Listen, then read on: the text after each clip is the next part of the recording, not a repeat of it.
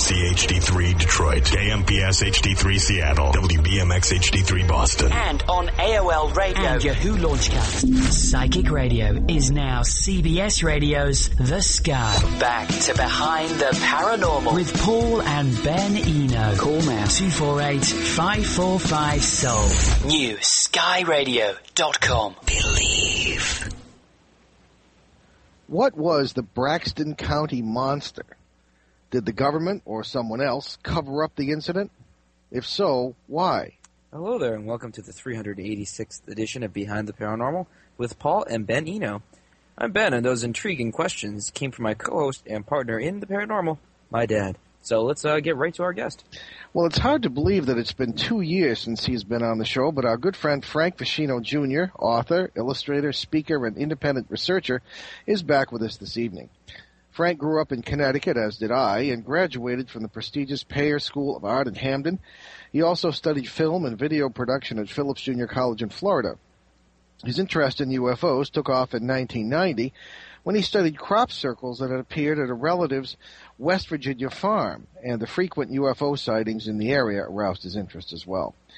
Frank then tackled the 1952 Flatwoods Monster or Braxton County Monster case that had occurred in the same area. He has become the major authority on that case and often works with another good friend, nuclear physicist and UFO great Stanton Friedman. Frank's book, The Braxton County Monster, was the result of his research, and this has just appeared in a revised edition. He is also the author of Shoot Them Down, the UFO Air War of 1952, and Frank's website is www www. You know how many W's there are. Flatwoodsmonster.com.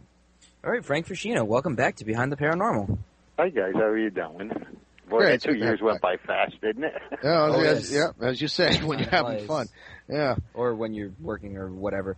All right, so let's uh, kick kick this off and um, start with our first question here on the list. Uh, for those who aren't familiar with the story of the Flatwoods Monster, uh, can you tell us the basics of it, or well, the Braxton County Monster? Can you tell us, can you tell us like the basics of the story? Well, um, every 1952 uh, had the highest amount of UFO reports that were sent to Project Blue Book, who were in charge of investigating and evaluation of uh, UFO reports. And um, during that summer of 52, at the tail end of the summer, on September 12th, there was um, 21 hours of sustained uh, UFO sightings up and down the East Coast over nine different states. And there was a damaged UFO that had flown across Washington, D.C., and about 25 minutes later, uh, it landed in the small town of Flatwoods, and a bunch of uh, local kids had seen this craft fly over, and they went to the house of Kathleen May, whose farm, uh, her property bordered the farm, and subsequently they went onto the farm to see what happened, and they ran into this 12 foot tall metallic structure, and it was dubbed the Flatwoods Monster or Braxton County Monster for Animal Flatwoods. There's about a dozen different names. But, anyways, the story um, was the 10th biggest news story in 1952.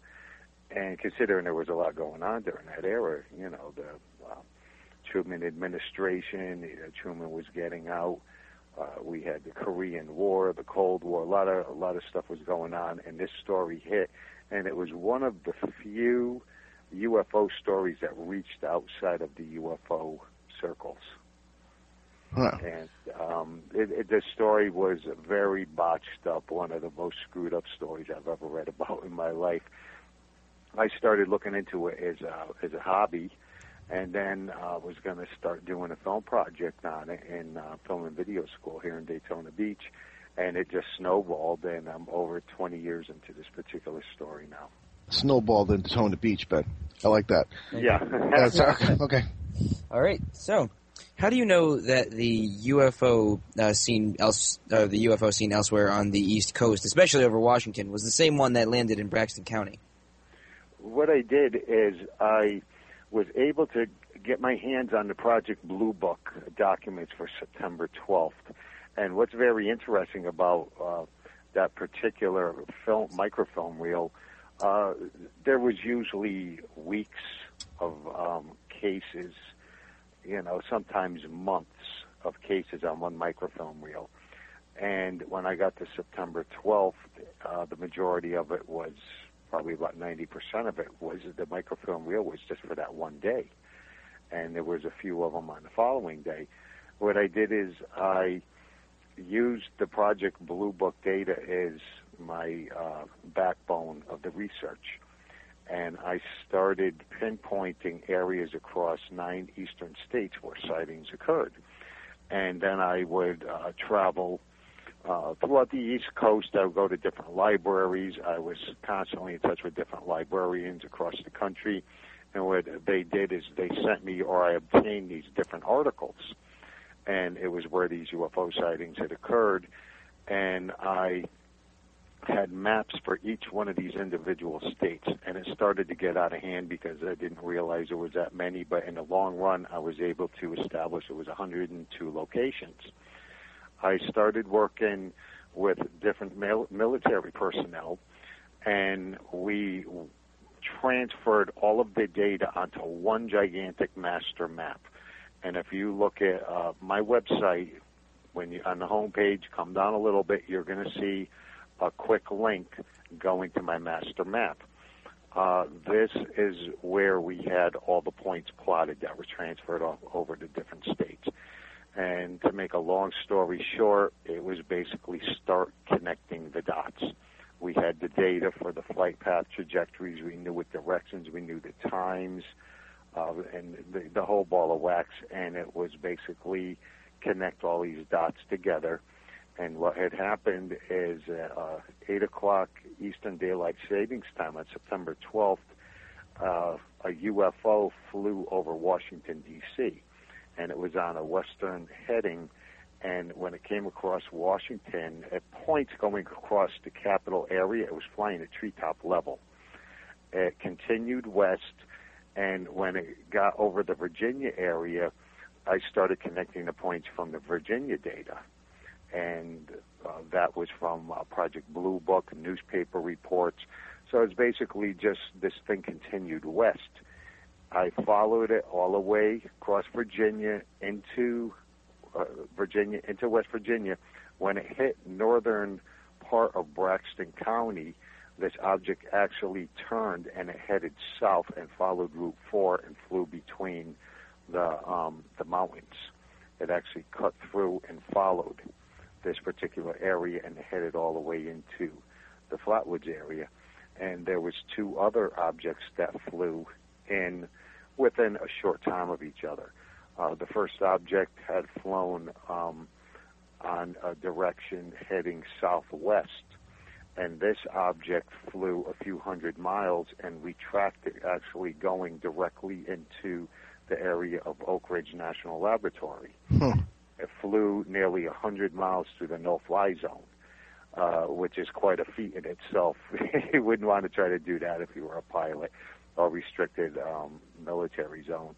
The second object flew, and it went in the opposite direction. It headed northwest, and I tracked it going across Baltimore um, into Pennsylvania, West Virginia, and into Ohio. And once you have these points plotted out, it's quite easy because you know the times. It's just one, two, three, four, five, six, seven. You you just connect the dots, and um, this thing flew within a few miles of Wright Pat in Dayton, Ohio.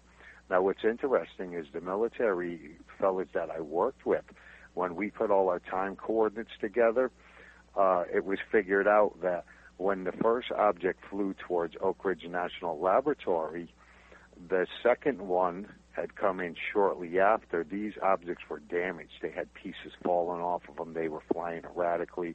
They were pretty messed up. That is the key point here.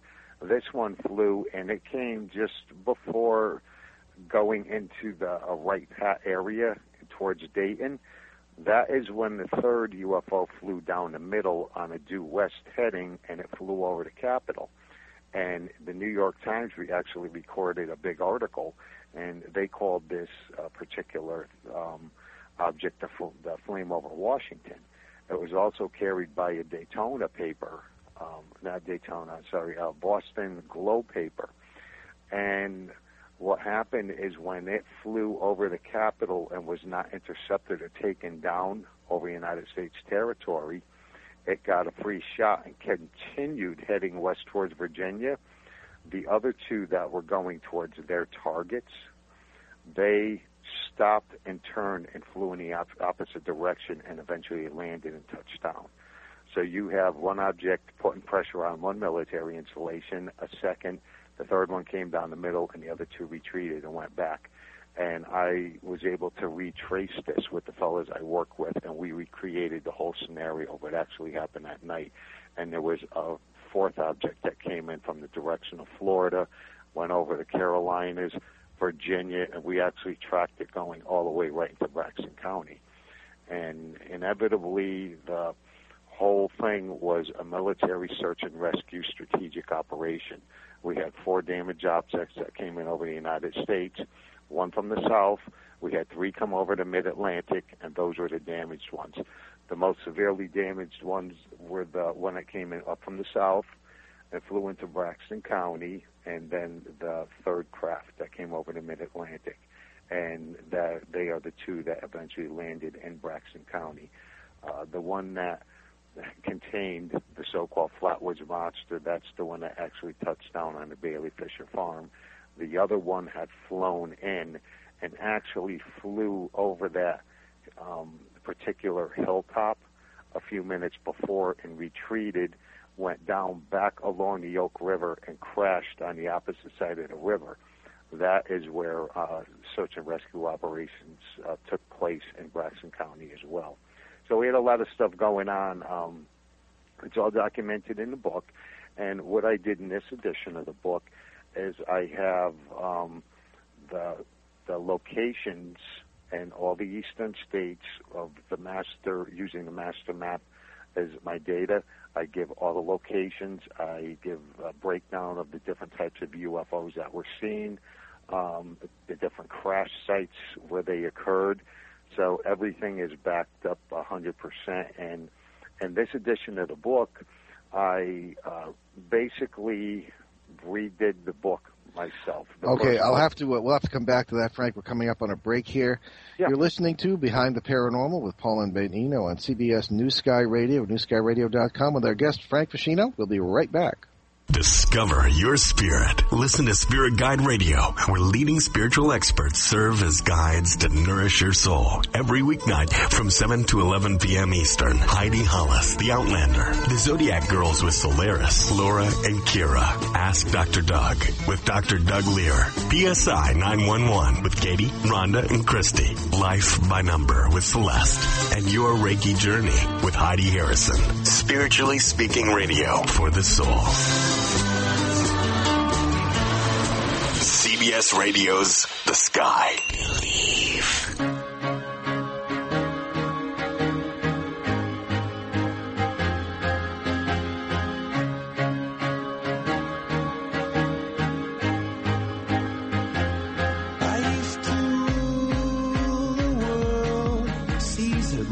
When I gave the word. Now in the morning I sleep alone.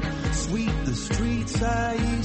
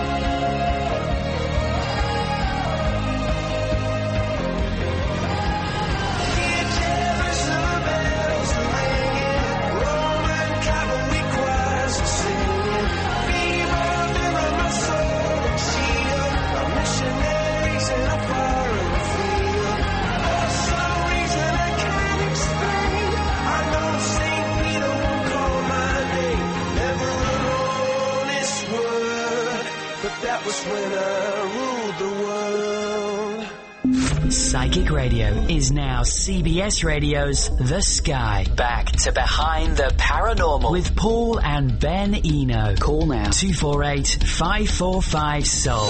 New skyradio.com. Well, welcome back, and we have our guest Frank Feschino, who is uh, the author of the Braxton County Monster, which is apparently nothing of the kind, and we're talking about the the really zany occurrences on these particular evenings in 1952 when UFOs were seen all over the East Coast, particularly Washington, and Frank was saying how he traced it uh, to these areas in uh, two landings in Braxton County. And I was going to now, Frank, am I wrong? Or the, the the mountaintop above that farm or the hilltop is very flat? Is that correct? Yeah, it's, it's actually a big pasture, and I'll I'll tell you something interesting. Uh, I worked with a lot of the old timers uh, years ago. I've been doing this for 20 years, but one uh, fellow, Jack Davis, who lived up in that area, he actually lived on right near the farm.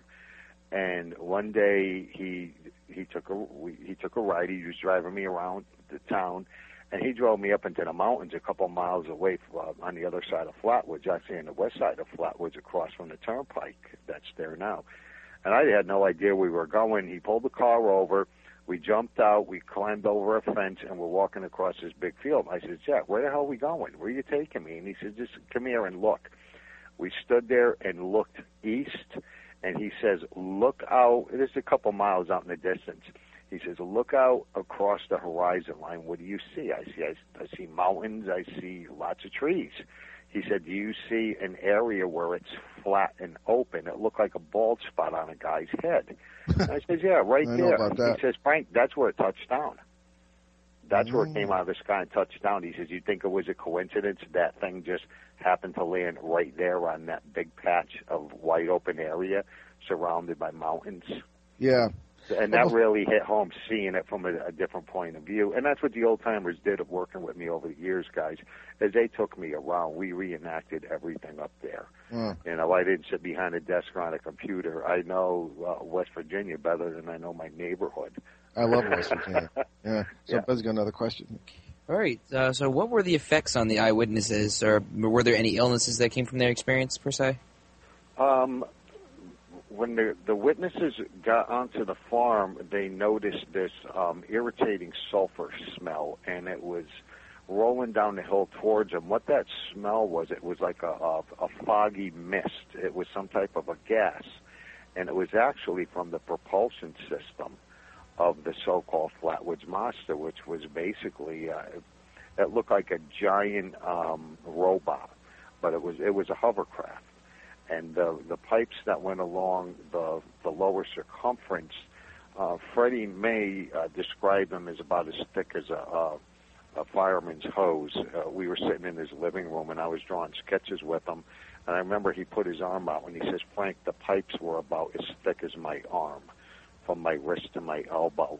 And they went from the mid portion of the body, and then the lower torso, all the way down, and they flared out the monster, uh, the witnesses said, hovered about a foot to a foot and a half off the ground. So it was a hovercraft.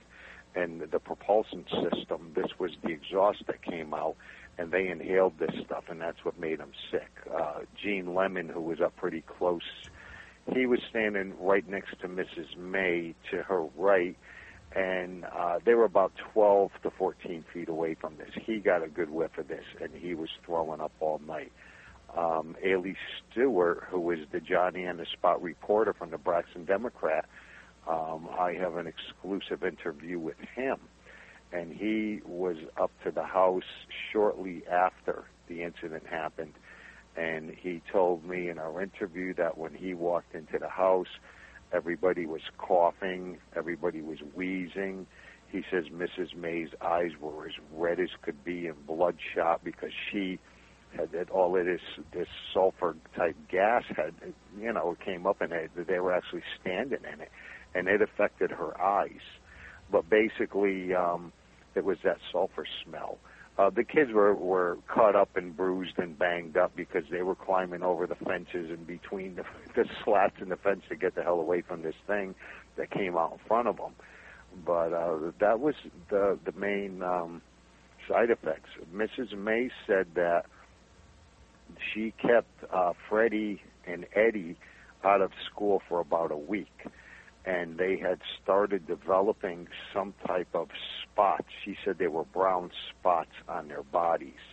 And um, she said the doctor gave them some type of an ointment that they rubbed on on their these spots that had come up, and they they eventually disappeared. Huh. She didn't remember what it was, though. So the- it may have some type of a cream, ointment, antibiotic. She didn't remember, but it was basically. She, she said that her two boys stayed out for about a week. Okay. Okay, so are there any experts who believe that this was actually a cryptid and not necessarily a UFO related creature? Uh, not the not the people that I've worked with. This, Okay. this thing was a metallic structure. Um, from what the what happened, guys, is back in, in 1952 when Mrs. May was was interviewed right off the bat by the different writers. A. Lee Stewart was the one that broke the story to the, to the press wires. That's when it shotgun around the world. The first couple uh, articles that appeared when Mrs. May was interviewed by Stewart, and he's the one who was reporting to the Charleston Gazette papers and the Daily Mail. Stewart uh, reported that the witnesses said this thing was metallic, and it um, also uh, resembled um, something that looked like a suit of armor, a man in, in a suit of armor. And so we have this idea of what this thing looked like, and it had a big, gigantic uh, cowl going over its head that was shaped like the Ace of Spades. What that was was an outer helmet. The head was not actually a head. They described it to me as a um, a, a big red helmet, and the eyes weren't eyeballs; they were openings, and they were porthole openings, like something was in there. This thing was like a mask or a head covering and one time I was sitting talking with Freddie, and he said, it kind of reminds me of looking at a fighter pilot sitting inside of his cockpit wearing his helmet with the goggles. You know what I mean? Yeah. And the canopy was like the hood covering. That's what this thing was described as. You know, by the witnesses, this thing had this red head, an inner helmet with an outer helmet, and they all distinctly remembered there being a barrier, like a glass type shield, covering the front of the face. The body flared out from the shoulders, and Freddie said it was about four feet across. You know, so basically it looked like a booster rocket. And off the plane to the shoulders, there were these um, little uh, things that looked like hands, and they were like antennas. There were these little uh, forked finger type looking things. What happened is the following Friday, after all this information of this thing looking like a mechanical man, uh, something wearing a suit of armor, and that was actually a very close representation of what this thing looked like. A sketch artist on the show We the People, where Kathleen May had appeared with A. Lee Stewart, the reporter, and Gene Lemon, the other adult witness who saw this this figure. He drew an incorrect drawing of this particular being, and he made it look like uh, a monster with bulging eyes, a big pumpkin head, wearing this hooded cloth garment over over the top, and something similar to like a cloaked robe. When Kathleen was trying to describe what the lower torso looked like, with the um, pipes intermittently going around the lower circumference, the nearest thing she could think of was the pleats in a skirt or the drapes hanging in her living room. Do you understand what I mean? Equally Mhm. spaced, Yeah. and they were rolled. Well, he took that literally and put it in a dress. And the the antennas, what they dis, what, what the witnesses described as like antennas, they look almost like little hands that were sticking out of the shoulders. He drew into big arms and scary claws. It looked like somebody's aunt. Yeah, it, it was really ridiculous. And for all of these years, this one particular drawing, because of one artist, had screwed this story up. Unbelievable. While being an, an illustrator from Paier School of Art, I had an intense training in illustration. Sure. I sat down with the witnesses for years and we did sketches together.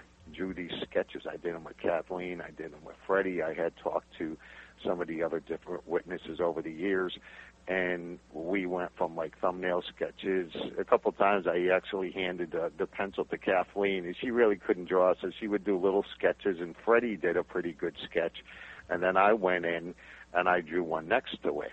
And he was saying, you know, a little bit of this, a little more of that. It was a little taller, it was a little wider at the base, blah blah blah. And then we went into a comprehensive drawing from a thumbnail, and then we did the final.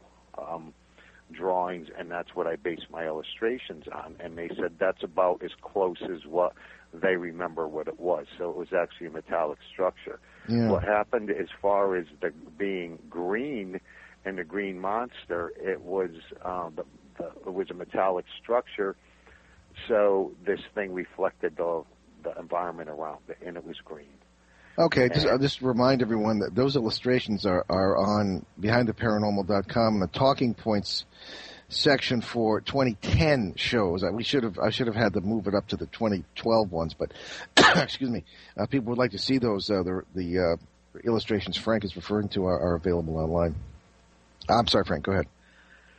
So that's where the green monster came into it. Okay, and that, that and was it how that reflected was sort the green around it because it was Yeah. not like a chrome, but like a shiny aluminum type chrome, and this thing lit up. Uh, the witnesses all said that when this thing was in a dormant state, and when they saw the eyes, they didn't know what they were. The eyes were about 12 feet in the air. That's how big this thing was, and it was actually sitting on the ground.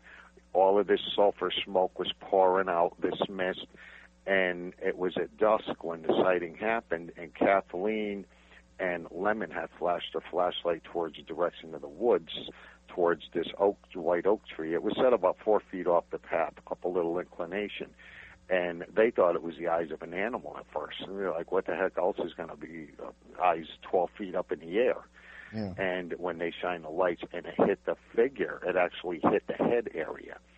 And Mrs. May said it lit up from the inside. And so I was very adamant about questioning her. It's like, so this thing was in a dormant state. The eyes were were, were dormant. They were like a, she said, like a funnyish uh, orange green color. And when she hit the flashlight on it, the thing lit up from the inside. And um, the witnesses had spoke to me over the years, and they kind of compared what happened is like if you were in your car at night and it's pitch black and you start it up, and all the lights come on in your dashboard, whether it be green or orange, yeah. and it illuminates the interior. That's what this was described as. It I see. Well, we're gonna we have to take another break. Uh, here we're with our guest Frank Feschino on Behind the Paranormal with Paul and Ben Eno on CBS New Sky Radio and NewSkyRadio.com. We'll be right back.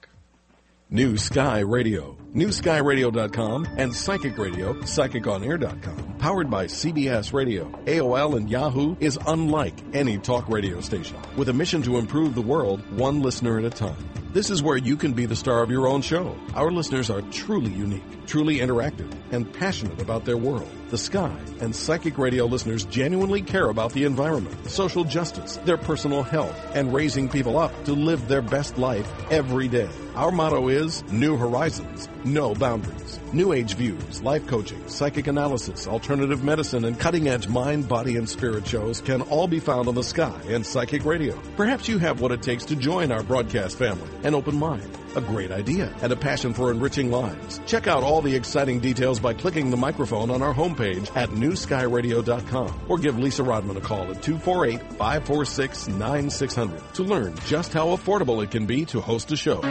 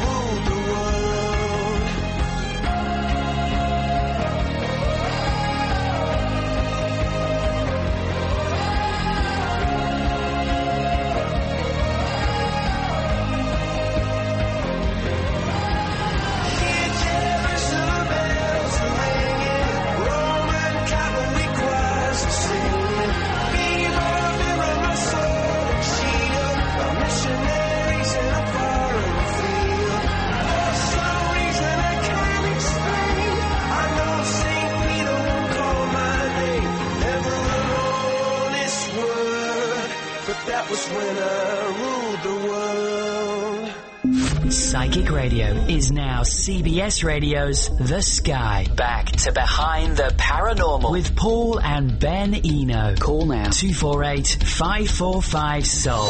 New skyradio.com. Welcome back, and our guest this evening is Frank Feschino Jr., who is the author of the revised edition of the Braxton County Monster, his, his book about the uh, very strange, apparently UFO incidents that occurred uh, certainly all over the East Coast and particularly in, the Flatwoods area of West Virginia. Now, Frank, um, Ben, did you want to continue, or I had a couple of questions? John, go for it. Okay. Uh, one of the things that's always struck me about this case, and, and th- this is with, with the greatest respect to, to all the work you've done, with, you know, which is, of course, head and shoulders above anything we ever could have done.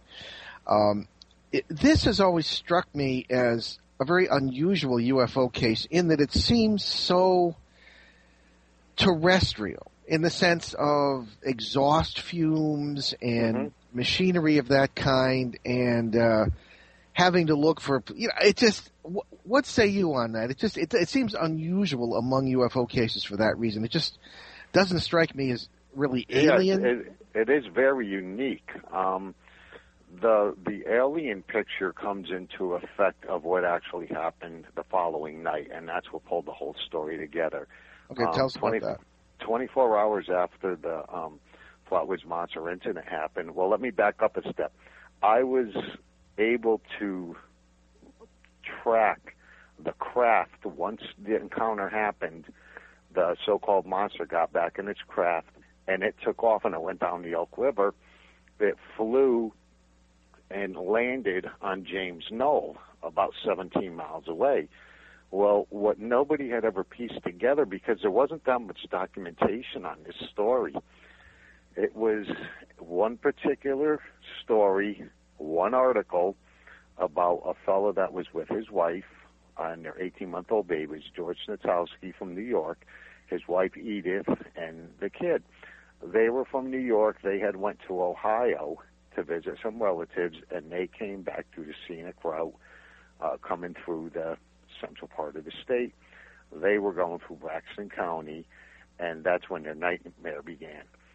They came into the area of Frametown, right in the same vicinity where this thing had landed the night before, and their car stalled.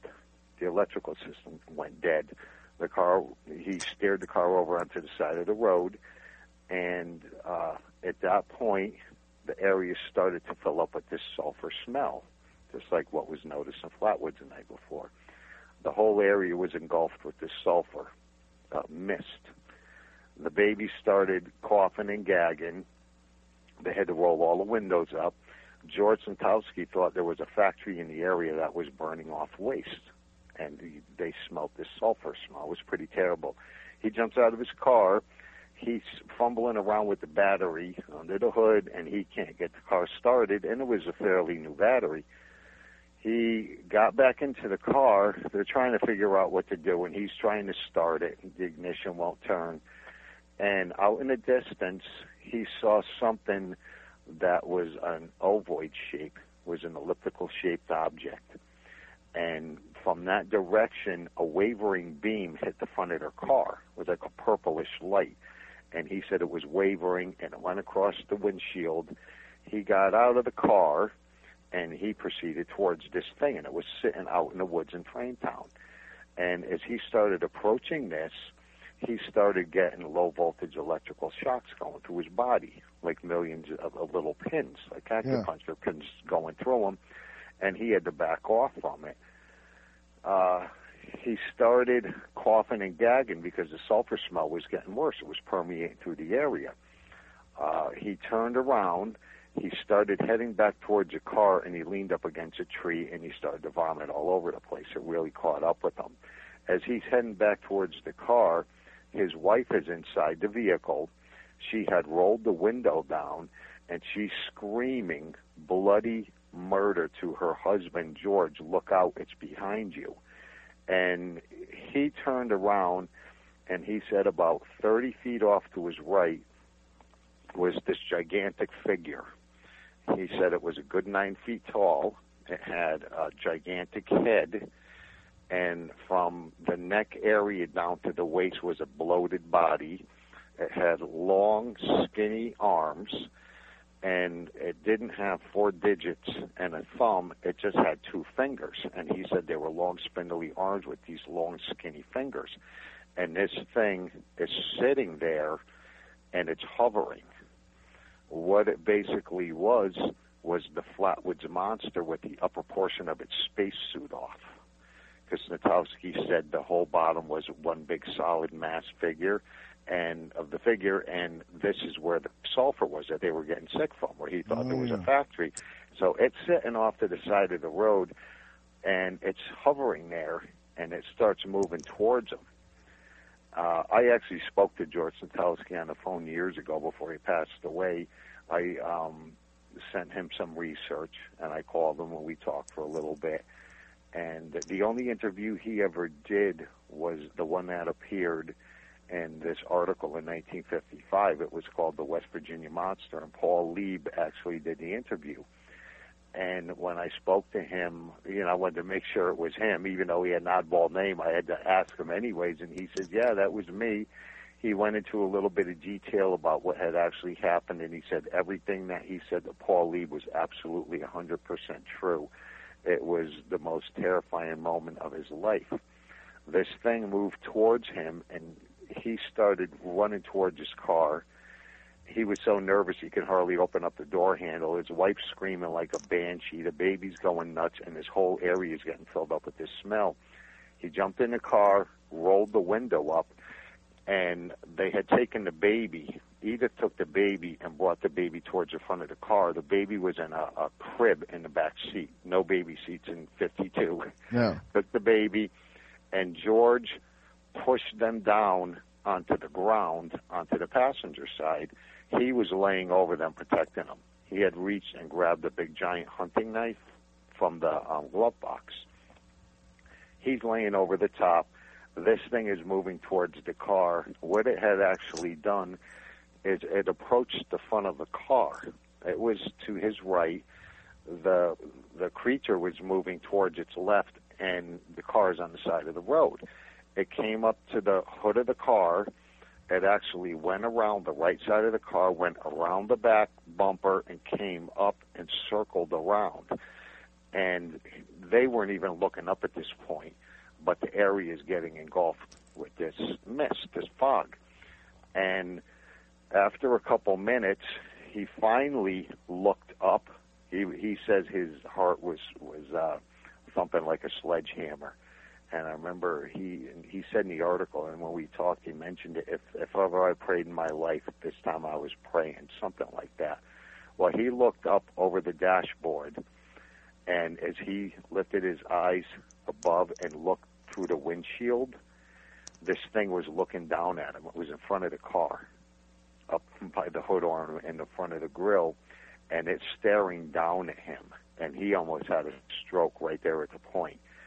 And it actually leaned over the car and it stuck its arm out, and Snitowski says it touched the hood of the car. And when it touched the hood of the car, it actually burnt through the paint into the primer. Huh. The skin did. And some reptiles will actually do that. So Reptiles? Acid, yes. Some reptiles will actually secrete an acid. that And, brings up uh, a whole series of questions.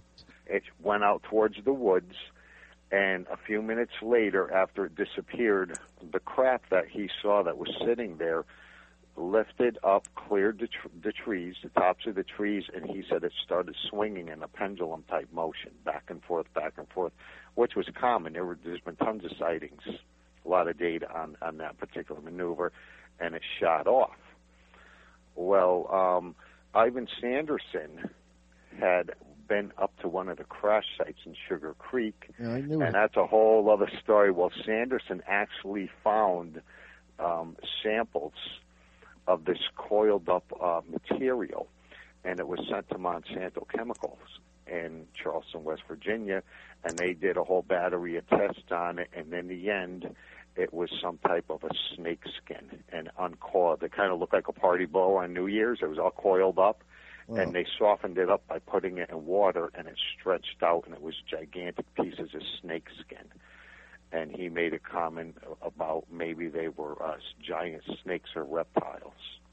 Interesting. And uh, between the, we have the actual evidence here. We don't know what happened to it, but we have Sanderson talking about he found that at the Sugar Creek crash site. And then um, from the descriptions of Snitowski and me talking to him, the thing was basically some type of a gigantic reptilian. And what I did is I did side by side drawings, and Snitowski said it was a good nine feet tall. The Flatwoods monster was nearly 12 feet tall, somewhere between 10 and 12.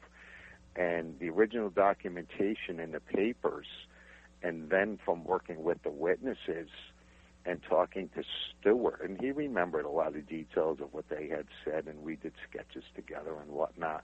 If you put a helmet, an outer helmet, over the Uh, I'm afraid I have to interrupt this- you again, Frank. We have to take another break. Uh, you are listening to Behind the Paranormal with Paul and Ben Eno on CBS New Sky Radio, and we're talking with Frank Feschino about the Flatwoods Monster. We'll be right back. Enlighten, empower, enrich. This is CBS Radio's The New Sky. New horizons, no boundaries. He wakes up in the morning, does his teeth bite to eat, and he's rolling. He never changes a thing.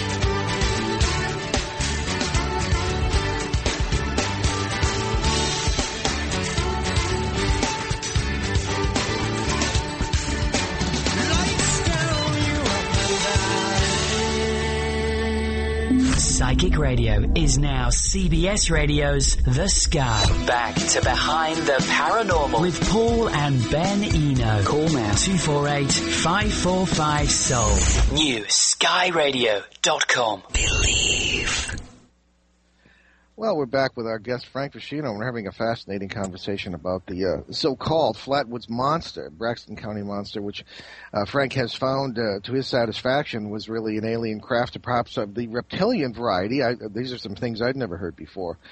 Um, Frank, I was going to ask you, uh, did any before you told us, did anyone actually see this leave? A lot of people saw it arriving. There are records of it coming across uh, air lanes and things like this and landing on this mountain and then being seen the next day. But you just mentioned that that that that, that was the takeoff point, seemingly the next day. What happened in between the two nights? Didn't anyone go back up the mountain to see what was going on, or were the were the maze too too frightened, or had it left that area?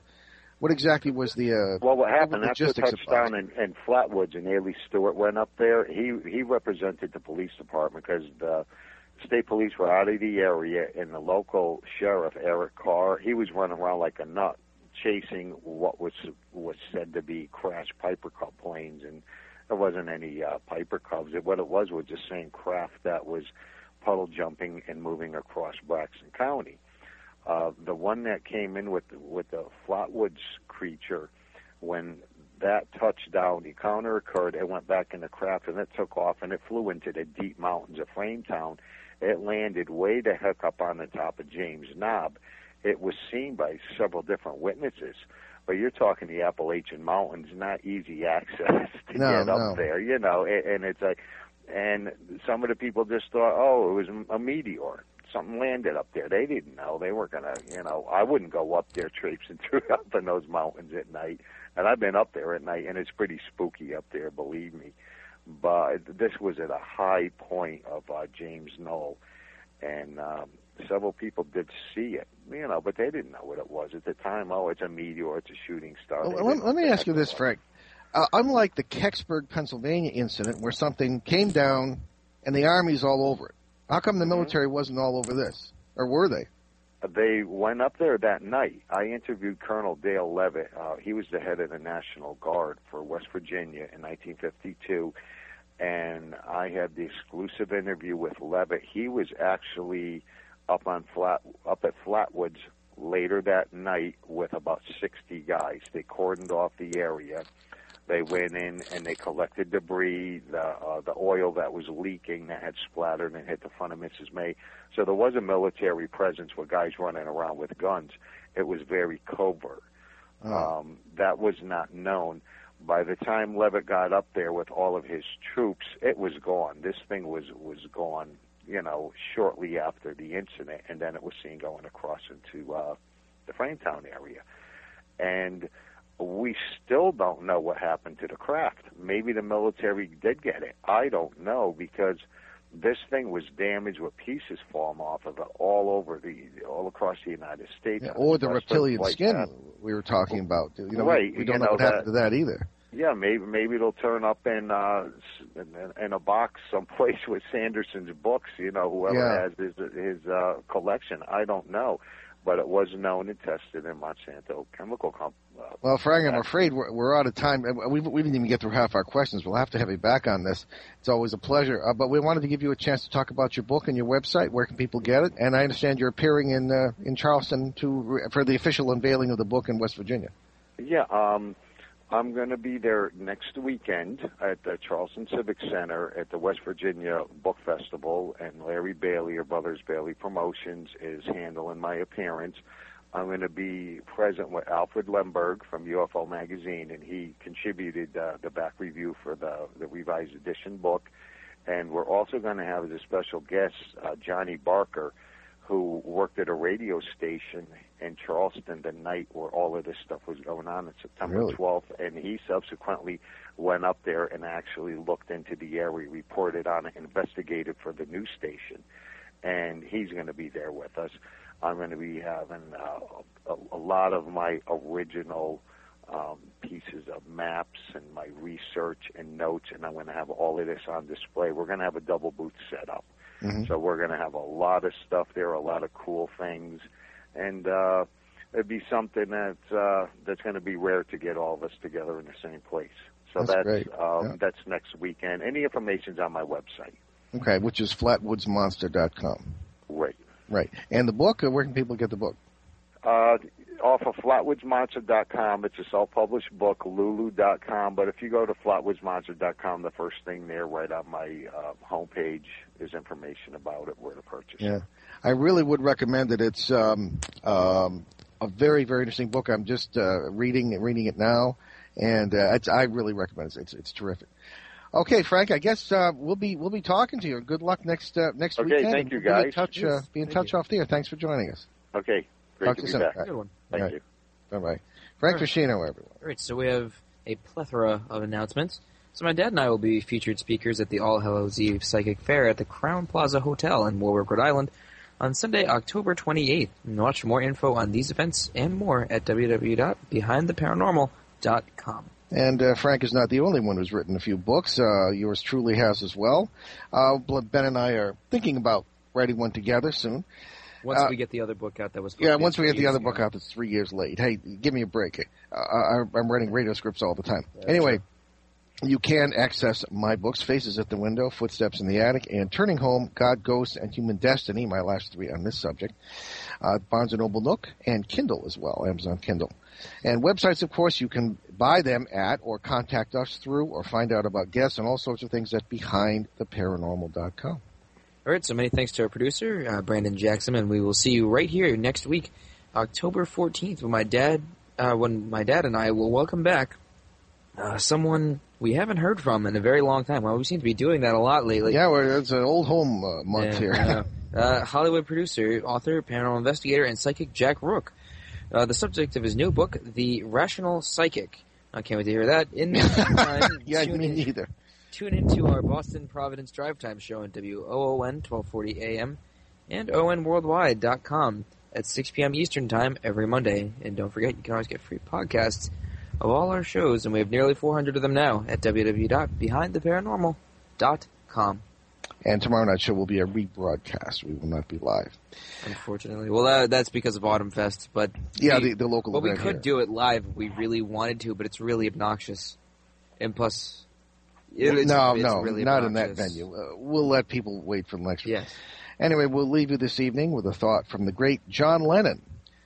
Quote, When I was five years old, my mother always told me that happiness was the key to life. When I went to school, they asked me what I wanted to be when I grew up. I told them, happy. They told me I didn't understand the assignment. And I told them they didn't understand life. Wow. Thanks for joining us on our great cosmic journey, and we will see you next time.